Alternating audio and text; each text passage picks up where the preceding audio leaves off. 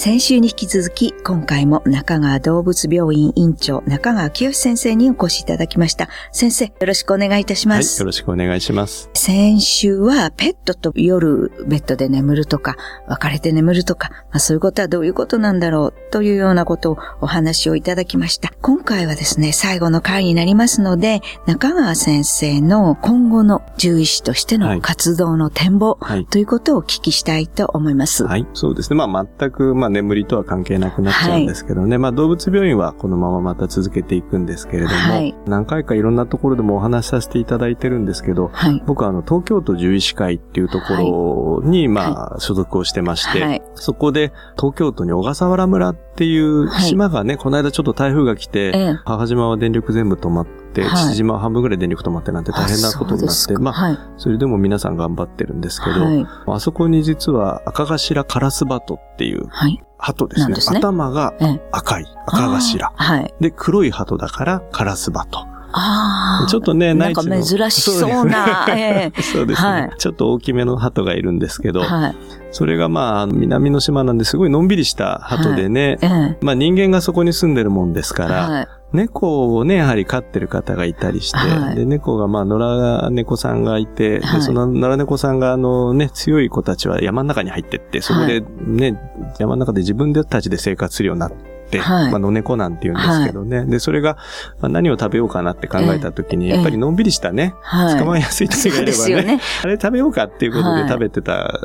ことがあってですね、それがただ、困ったことにその鳩が世界で当時よんじゅっぱっていう風に言ったんですね。よんじゅっぱ。世界でよんじゅっぱですか？そうなんです。世界でよんじゅっぱだったんです。それはもうなんかすぐいなくなっちゃうですよね。ね、猫に食べられてたら。そうですね。はい、もうあっという間に絶滅するんじゃないかっていう話があって、それでまあ島の方で大騒ぎになってですね、はい、まあ猫をまず捕まえようと。はい、で捕まえたまではいいんですけど、じゃあその捕まえた猫をね、どうしようかって。はい、もう野良のそのさらに先行った野猫っていうのですから、人間が来たらもうワーワー言うしね。そうですね。猛獣みたいなもんでね。あ、まあ、この辺にいる野良猫だったらね、近づいてきますけどね。そうそうそう、野猫じゃもう。みんなご飯もらってるからね。はい。そうそうそ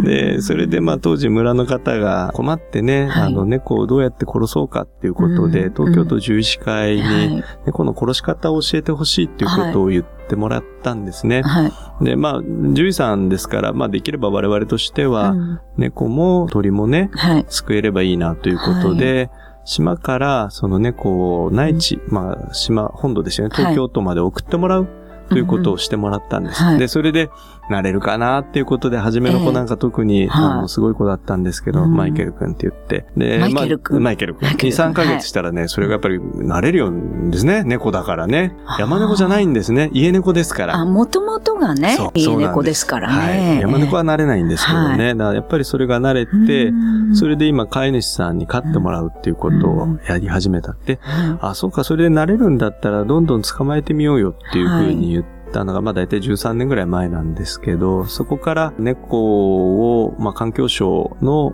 事業としてはっぴゃくごじゅうぐらいになりますかね、はい、の猫を捕まえて内地に連れてきて、はいはい、東京都獣医師会本会のまあ会員病院がななひゃくぐらいあるんですけど、はい、その中の有志の先生たちがひゃくよんじゅうにんぐらいが手を挙げてくれて、はい、ここで飼い慣らしてもらって、はい、それを皆さんに今飼ってもらうっていうことをしてるんですね。そうですか。はい。おかげさまでその山の中の猫を減らしたことで、はい、その世界でよんじゅっぱって言った赤頭カラスバトが、はい、最近はどうもごひゃくはを超えてきたと。ああ、そんなに増えたんですか。そうなんですね。だからもう超絶滅危惧種だったものが、はい、一応まあ普通の絶滅危惧種ぐらいにはなってきたと。はいはい、で、目標はまあせんわまで増やしていく。はい、で、まあ今回みたいな台風があったりするとまたね、ヒナが死んだりするのかもしれないし、はい、そうしてしたところで安定的に生活できる、安定的に群れを維持するにはやはりせんわぐらいの鳩が必要なんだそうですね。はい、まだ道半ばなもんですから、はい、これからも島の猫をですね、はい、こちらに連れてきて、はい、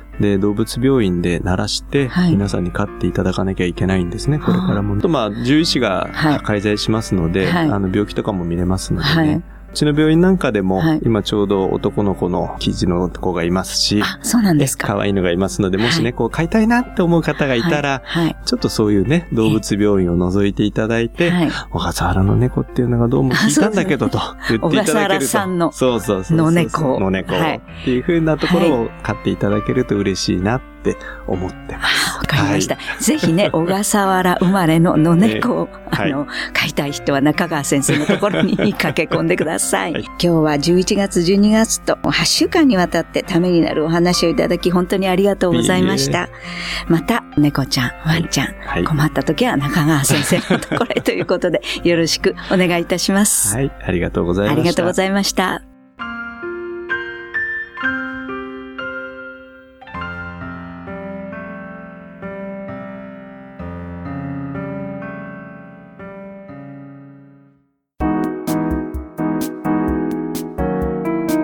ここでパシーマファンクラブのコーナーです。このコーナーではキルトケットのパシーマをご愛用の方からのお便りをご紹介します。家族全員で使用しています。今回まとめてシーツさんまいを購入しました。洗った後気持ちよく清潔でじゅうねんいやじゅうはちねんほど前から使用しています。今はなくてはならないシーツです。お便りありがとうございます。パシーマの社長、架橋さんからは、まさかじゅうはちねんも耐久性があったわけではないですよね。今回みたいにさんまい買っておられたかもしれません。なくてはならないものになったようで、私どもも働きがいがあります。というメッセージをいただきました。次のお便りをご紹介します。長年、マットレスのパッドの上に、綿の敷毛布を敷いていましたが、入手困難、どこにも販売店がありませんでした。たまたま寝具店でこのケットを見つけ、すぐ購入しました。大変気に入り、追加でもう一枚買いました。お便りありがとうございます。パシーマの社長、架橋さんからは、たまたま買っていただけてよかったです。結果オーライでしたね。追加購入にも感謝申し上げます。というメッセージをいただきました。以上、パシーマファンクラブのコーナーでした。パシーマ。免疫力は深い眠りから。くるまれて眠るとすっごく優しい肌触りで気軽に洗えて清潔だし、使ってみたらわかるから。抜群の吸水性と肌触り、ガーゼと脱脂綿のパシーマ。パシーマはふるさと納税でも大人気。ふるさと納税パシーマで検索。